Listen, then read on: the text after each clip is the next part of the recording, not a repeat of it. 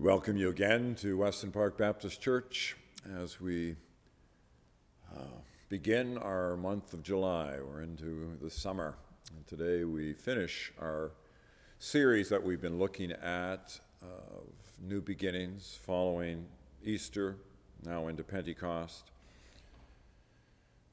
What is our walk with Jesus like? What challenges do we face? What opportunities are there for us? Um, following what Jesus has done for us. So today we are going to finish up on our look at the Gospel of Mark for now, and um, then we'll move into some Psalms, I think, for uh, the summer weeks. So we begin with uh, Mark 10, verse 32. They were on the road going up to Jerusalem. And Jesus was walking ahead of them. They were amazed, and those who followed were afraid. He took the twelve aside again and began to tell them what was to happen to him. So, as we begin, as the story is set up, the context is established, they're going up to Jerusalem. You notice that? They're going up. So they're down in the, the valley, Jordan Valley. Soon the following story is Christ and the disciples coming into Jericho, where they meet Bartimaeus, and then definitely the road travels up from Jericho some 5,000 feet over these, I forget exactly how many kilometers, 10 kilometers or so on, up to Jerusalem. So it is going up the mountain. So they are on that road that eventually takes them up to Jerusalem. And of course, at this point in Mark, if they're going towards Jerusalem, then they are going to the Passion of Christ. So, and here we see Jesus marching ahead, deliberately, intentionally. One of the parallel Gospels talk about Jesus setting his face resolutely on Jerusalem. So he's made up his mind that he is going there and he is prepared to pay whatever price it has and demands for the kingdom of God. So he's going. We notice that he's ahead and the disciples are behind and they're following. And there is a sense of amazement, but also of fear. They, they're apprehensive of what will happen there because they know that the leadership of the day, the religious leadership, and even Rome is they're not happy with Christ and what's going on. So they're apprehensive about all this. And so then, as the uh, text follows, we see that Jesus now delivers this third passion prediction in the Gospel of Mark before the whole passion story. So, verse 33, Jesus talks to his disciples See, we are going up to Jerusalem and the Son of Man will be handed over to the chief priests and the scribes, and they will condemn him to death. Then they will hand him over to the Gentiles, and they will mock him and spit upon him and flog him and kill him. And after three days he will rise again. So, this is the third passion prediction. Refers to himself as the Son of Man, we hear that word handed over or betrayed has both sensitive to the chief priests and the scribes, Judas' involvement in this story, and the religious leaders. And for the first time, we see in verse 33 at the end, they will hand him over to the Gentiles. Gentiles are to the Romans, to the Greeks. So this is the first time of those three that the Gentile community is involved in the death of Christ. So Jesus is saying that ultimately the religious leaders will hand him over to them. And then they will, verse 34, mock him, spit upon him, flog him, and kill him. So that's their involvement. And we notice actually through the three passion predictions, there is no mention of the cross. We're not told how Christ is going to be killed in any of these three predictions up to this point. But we know that ultimately that's the manner of his death. So, hand it over to the Gentiles. We noted last week when we were looking at these stories that we are also involved in this story that we are part of the Gentiles.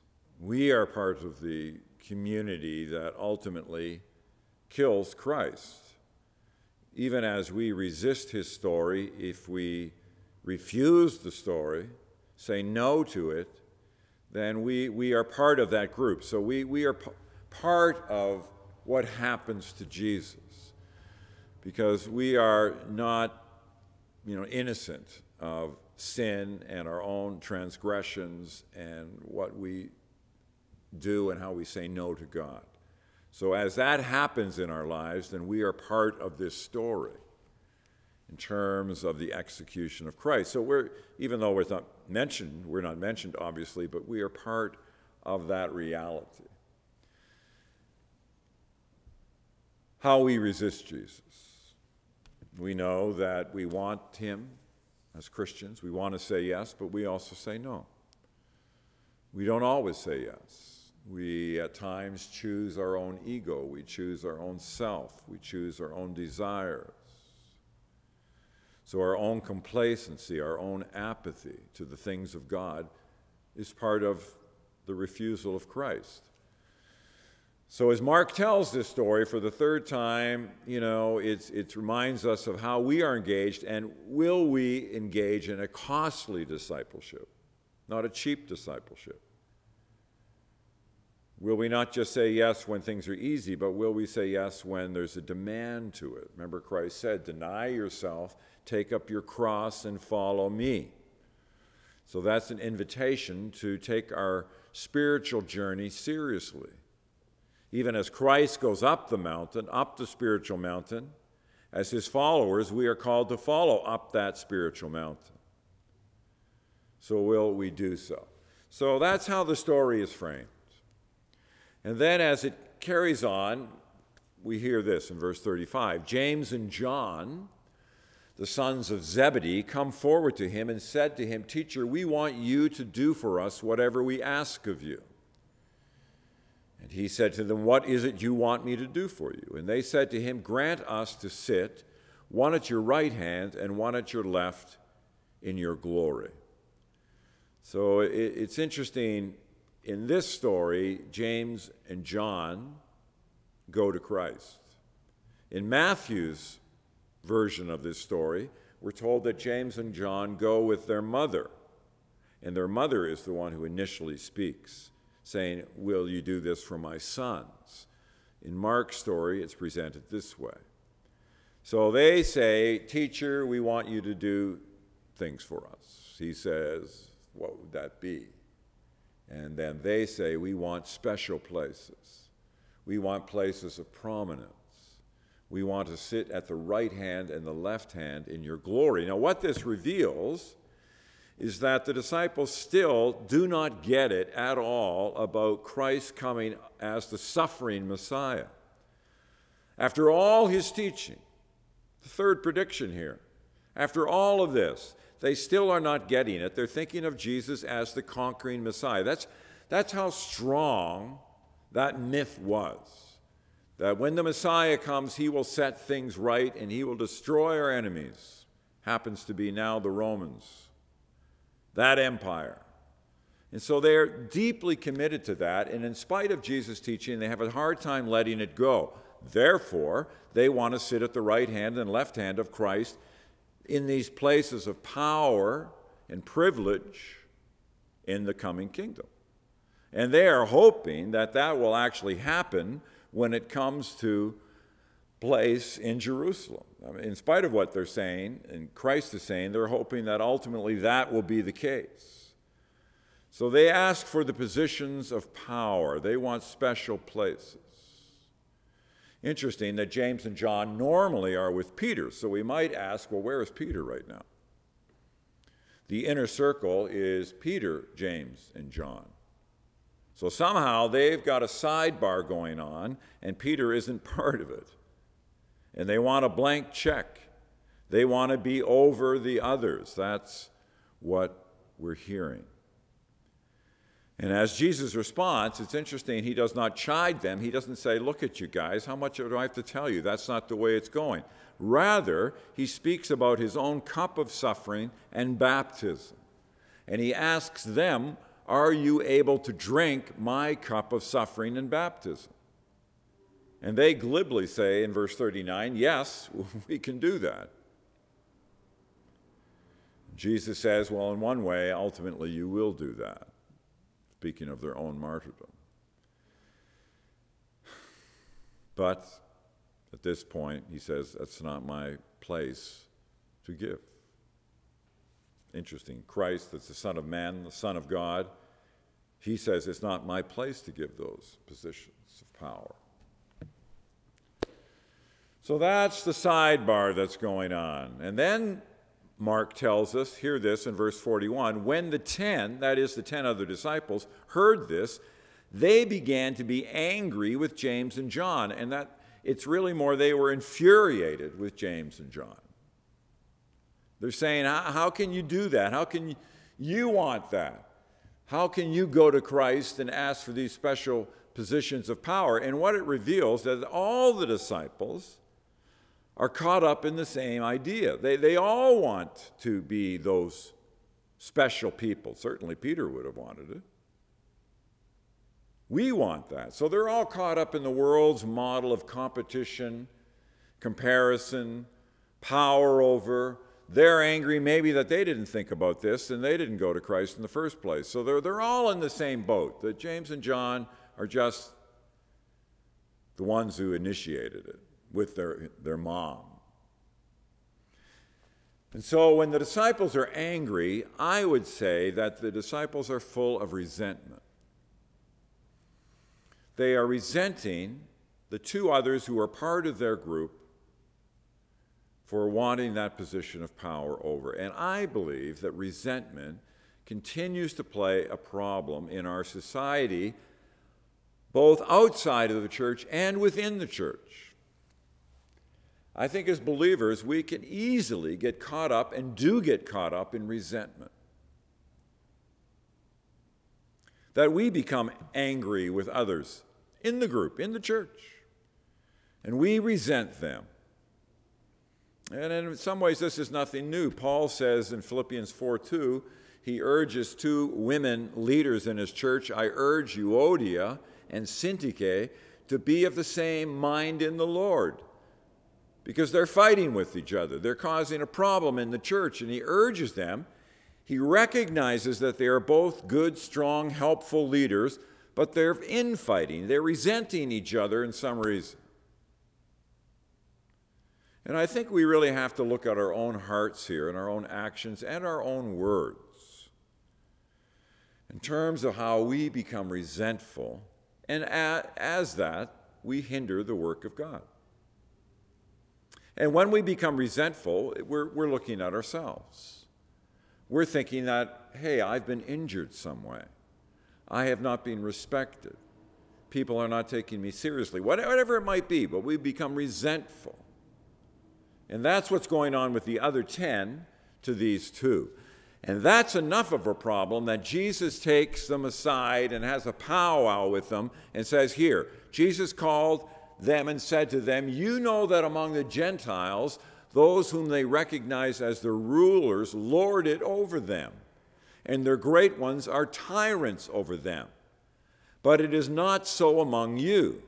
But whoever wishes to become great among you must be your servant, and whoever wishes to be first among you must be slave of all in the midst of all the way going up to Jerusalem and all that's in front of him, he thinks it's important enough that he needs to have a teaching time with them in a specific way to say, this is not the way it is with us. So the Gentiles, those Gentiles, the Greeks, the Romans, typically two words are used. They lord it over others, or and also they become tyrants over them lorded over, and great ones are tyrants. Lorded over refers to the overwhelming imperial power. They lord it over. We can think of rulers in our world right now who lord it over. They feel like they are emperors, overwhelming imperial power. I can say it, and what I say happens. And act as tyrants means use force, intimidation, and buy loyalty. Literally, it means they throw their weight around. And certainly, we see this in our world people using their force and their intimidation and their money to buy loyalty to get done what they need done.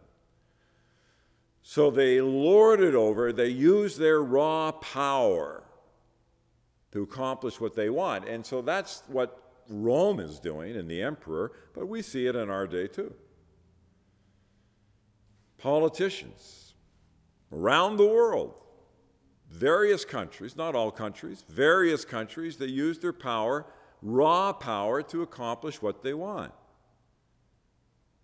They take the money, they take their resources, they put it all into their family, and the, the, the people they just ignore. Lord it over. The key statement here after that is verse 43, but Jesus says, But it is not so among you.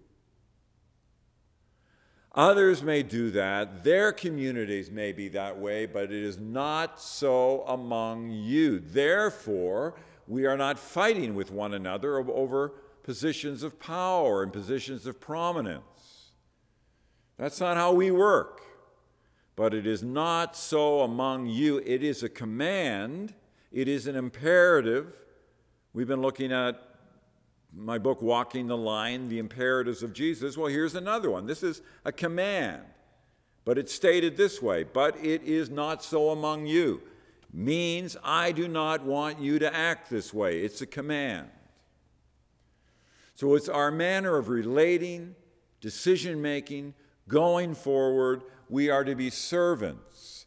And here, Jesus, Mark uses two different words diakonos, which we get deacon from and doulos, which is even stronger, to be a servant or slave. We are to be committed to helping others, serving others, and not ruling over others. So that's what Jesus says in response to these folks. John, 1 John, picks it up in 1 John 4:11, "Beloved, since God loved us so much, we also ought to love one another." So it's a statement of love. It's a statement of encouragement, not to lord it over others, but to take the position intentionally, willingly, to serve others, even to be a slave to others. Powerful story. And we, you know, we've heard that a line of thinking earlier in our texts. And then finally, it's summed up in verse 45. Jesus says, For the Son of Man came not to be served, but to serve. And then he ends it with, and to give his life a ransom for many. That's a beautiful statement, a strong statement. I came, the Son of Man, a reference to himself, not to be served, but to serve. And then he ends it by giving my life as a ransom for many. Life here is psyche. To give my physical life. I'm going to give my physical life as a ransom.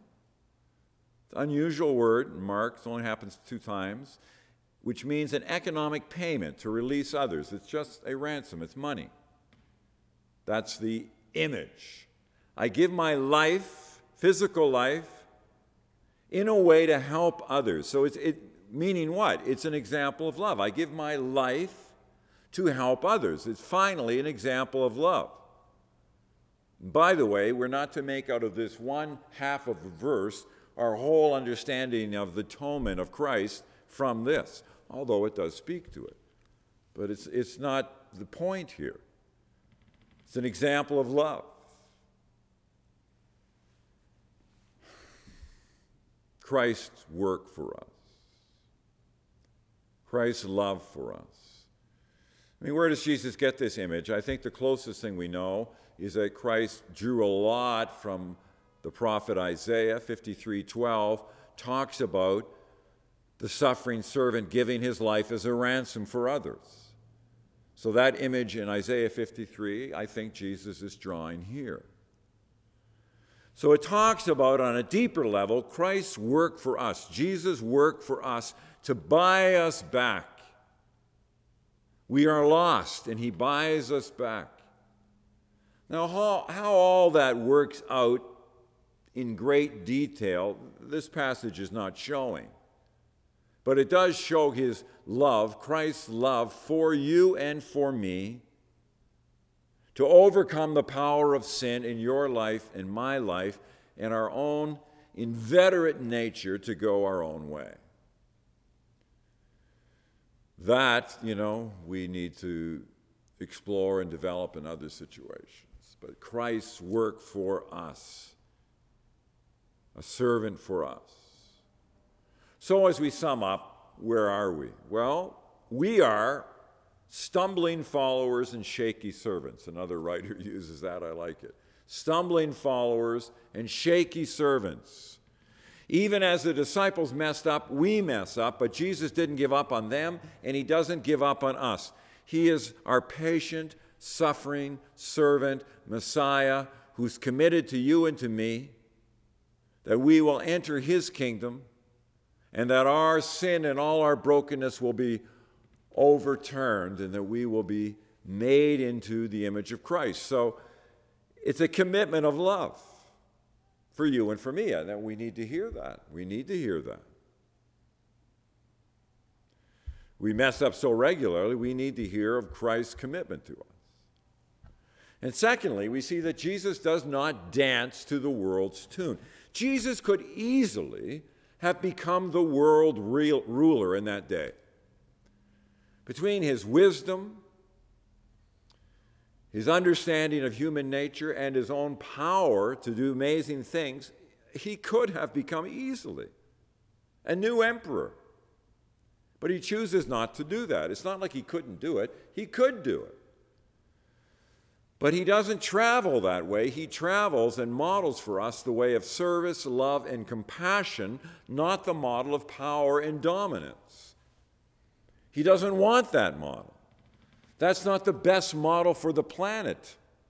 It is one of love and compassion. That's the only way our planet ultimately will be saved, not by tyrants and political leaders ruling and fighting with everybody and threatening with great weapons. I mean, that, that can only end in disaster.